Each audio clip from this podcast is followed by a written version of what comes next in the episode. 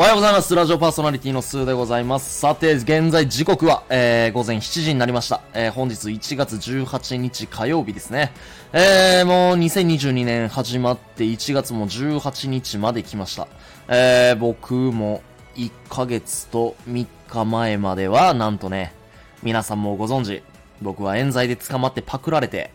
えー、留置所にいて、えー、12月15日かなあの、釈放されて、まあ無事に解放されて今シャバで生活できて、そしてこの声を皆さんに今日も元気よく届けられているという状況です。まあなんか、ね、こえ、そんなことあっさり言って大丈夫なん？みたいな、えー、たまにそんな声もいただいたりするんですが、まあ人生なんでね、あの、どんなに普通に真面目に生きとったとしても、あのー、危険なことって常に隣り合わせ。危険は常に隣り合わせっていう考え方。これ絶対持っといた方がいいです。うん。で、もちろんね、あのー元気に幸せに豊かに健康的に生きていく、生きていくってことがもちろん一番理想的なんだけど、あのー、何でもかんでも自分の思い通り、理想通りにはいかないっていうこと。うん。これは結構頭の片隅に置いといてもいいかな。あのーあまりにも、なんていうのかな、意識しすぎて、一歩前に進めなかったりとか、勇気が出ないとか、なんかそういう現象に陥っちゃうっていうのはなかなかリスキーなことだから、本当に頭の片隅に、あの、置いといてもらったらなっていう風に思います。で、えー、今日は朝から何を言おうかなと思ったんですけど、えー、まあ、題して、えー、今日のタイトル、えー、クソな名言にも学ぶことあり、えー、これについてちょっと考えていきましょう。で、まあ僕にとってクソな名言、まあたくさんあるんだけど、あーまあ例えばね、あれやね、結構これ批判というか、あの、めちゃくちゃ世のおばちゃんたちに文句言われるかもしれないけれど、私ら主婦は忙しいっていうこの人類史上最強にクソダサい名言がありますよね、本当に。うん。いや、本当にあの、主婦の方々の頑張りとか、あのーなんていうのかな。よくあの、夫婦間で、旦那さんはやっぱ外に出かけて、出稼ぎして、あのー経済的に家のことを守るみたいな。でも主婦の人たちはやっぱり、まあ特にお子さんいらっしゃる家庭であるならば、えー、子育てであったりとか、家事であったりとか、えー、料理作ってくれたりとか、やっぱそのお金に換えられない価値っていうものを提供してくれて、やっぱり家庭を支えてくれてる。そこに関してはほんまにね、どっちも素晴らしいなって思うんだけど、あのー、まあ私ら主婦は忙しいっていう、なんで俺がクソな名言かって言いたいかっていうと、あのー、例えばさ、スーパーで買い物してる時に、ほんまにスーパーの買い物をするところ、通路のど真ん中でボケーっと突っ立っとるおばはんおるやん、たまに。うん。あのー、絶対にこいつ、あのー、家で何を買うかとか、あと、今日の晩飯の献立とか一切考えずに来とるおばはんやと思う。うん。で、えっと、大体みんなさ、あの、今やったらスマホ使ってスーパーとかもネットのチラシとかってあるから、そんなんで何が安いかとかっても確認できるし、なんやったら家に調味料があとどれぐらい残ってるかっていうのもちょっと確認したらわかることやんか。やのに、いざスーパーついて何買おうかしらみたいな感じでぐるぐるぐるぐる回って、もう、あら今日はお醤油が安いわみたいな感じで買っちゃったりとか、家に思いっきり醤油余ってんのに、ほんまにいつの間にか醤油問屋かいうぐらいなんかストック大量に抱えてしまうみたいな。なんかそんな現象陥っちゃったらもうかなりこれって経済的なリスクもでかくなってくるし、あの、もう何よりほんと時間の使い方段取りが悪い。うん。で、そのくせ私ら主婦は忙しいとか言われたらもう大変やん、ほんまに。あの掃除、掃除機かけてる時とか、風呂、風呂とかトイレ掃除してる時に電話が鳴ったからとか言って別に電話なんか出る必要ないやん、別に。うん。その電話、で、そういう電話に限ってなんかどうでもええ、なんか友達からの電話やったりとか、もうどうでもいいし、そんなん。何を優先してるんですかって話。うん。で、まあその私ら主婦は忙しいっていうクソの名言についてのちょっと今具体的な話、中身のことを話したんだけど、じゃあここから何学ぶかって言ったら、まあもう大体話の流れ的にこの時間の大切さですよね。時間をいかに意識して、えー、今という人生を大切にして、えー、一日を形成していく。うん。一日って皆さん24時間、もうこれは多分、あの、至極当然のことで、よく分かってはると思うんだけど、じゃあ、えー、1日24時間っていうものを細分化して考えたことがありますかっていう話なんですよ。1日24時間を、じゃあこれ秒間に換算するんだったら、1日何秒やと思いますか？うん。これさっと答えられる人もいれば、さっと答えられない人。で、多分ほとんどがさっと答えられない人がほとんどやと思う。え、そもそもどうやって計算するんやろ？みたいな。あの、めちゃくちゃ計算式は単純なんだけど、でもいざ言われると、即計算式が頭の中に出てこないっていう人が多分ほとんどだと思うんだけど、えー、まあ、結論言うと、1日っていうのは秒に換算すると86,400秒です。うん。だけど、86,400秒、1日を秒で意識して生きてると、あ、1秒経った、2秒経った、3秒経った、4秒経ったみたいな、こんなんやってたらキリがないから、じゃあ、もっともっとあのー、なんていうのかな、意識しやすいように、1日を分で換算しよう。じゃあ皆さん、えー、1日24時間を、えー、分に換算すると何分になるでしょうまあこれもあのー、何かね、まあおそらく、こうセミナーとか本とか読んで学んでる人はさっと出てくると思うんだけど、1日っていうのは1440分です。うん。あのー、私ら主婦は忙しいっていう人もいれば、あの、夢や目標に向かって走ってるんだけど、なかなか時間が取れないとか、忙しすぎて時間が作れないっていう人、あの、みんな言い訳やと思ってください。うん。っていうのが、1日を分に換算すると1440分あるわけで、じゃあ、1440分、えー、じゃあそれの1%って何分でしょうって話なんですよ。うん。あのー1440の1%って14.4なんですよ。14分4%。えー、14.4。うん。じゃあもうちょっと計算しやすいように、1日1%っていうものを15分って考えたときに、まあ単純計算で 15×4 で60分だから1時間って4%ですよね。うん。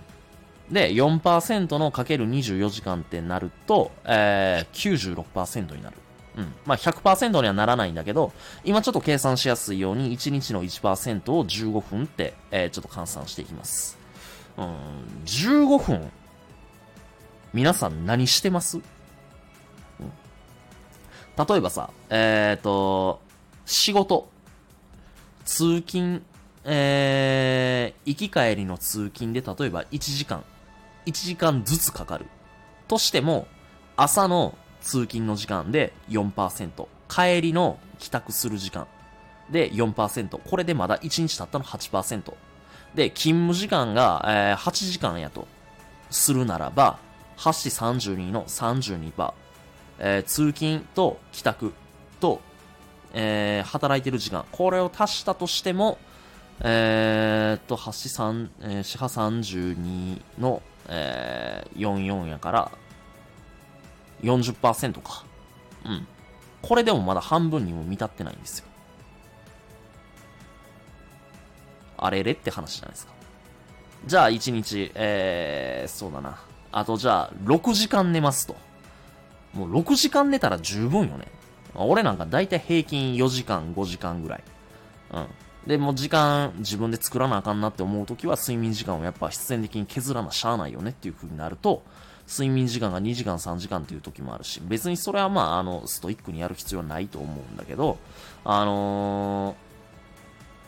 ー、睡眠時間がじゃあまあ仮にがっつり6時間取ったとしても、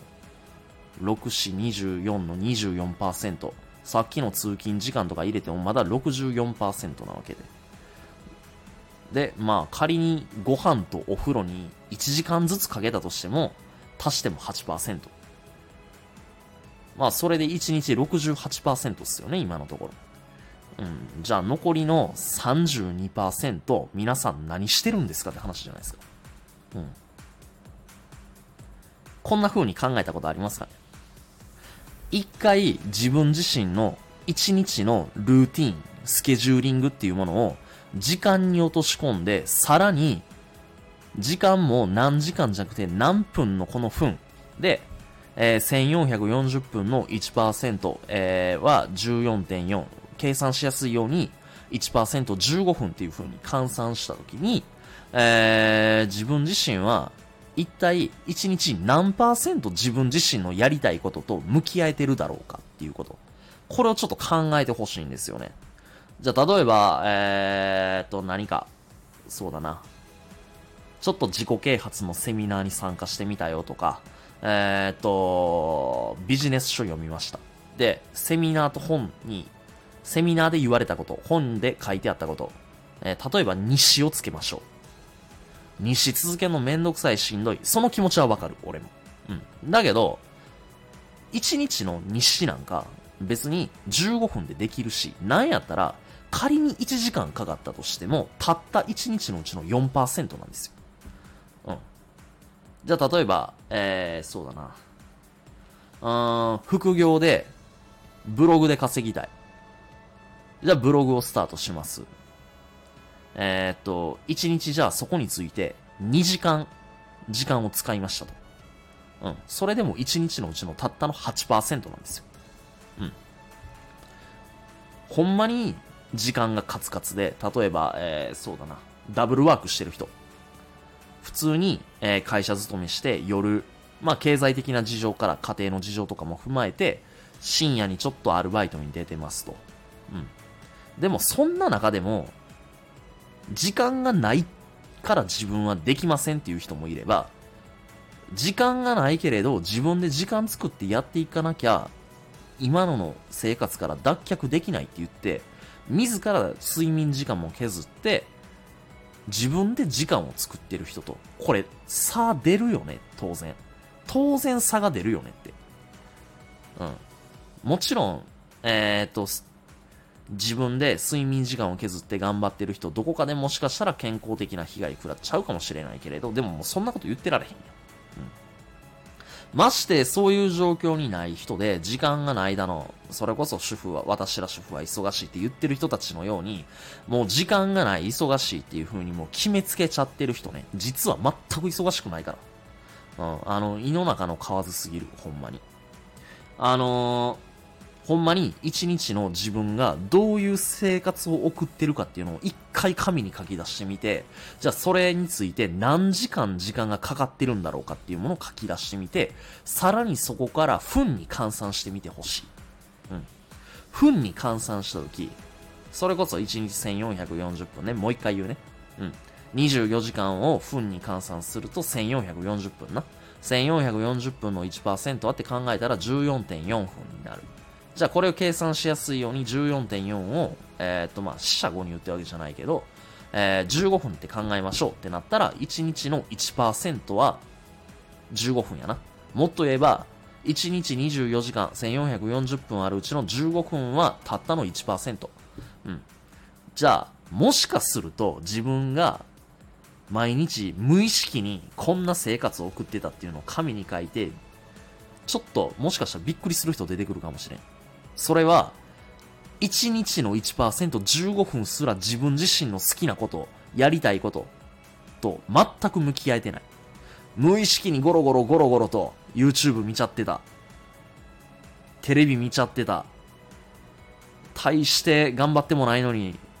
晩酌のビール飲んでた。まあ別にこれは楽しんでもらう分にはいいと思うんだけど。うん。でもさ、あの、全然今の生活で満足してるし、今の仕事も好きだし、特に今なんか自分が変わりたいっていう気持ちも芽生えない。そこに対しての緊急性もなければ、必要性も感じないっていう人は全然別ですよ。あの、今の生活全然維持してもらって、健康に気を使ってもらって、やり続けてもらったらいいと思うんだけど、何かこう人生を変えていきたいとか、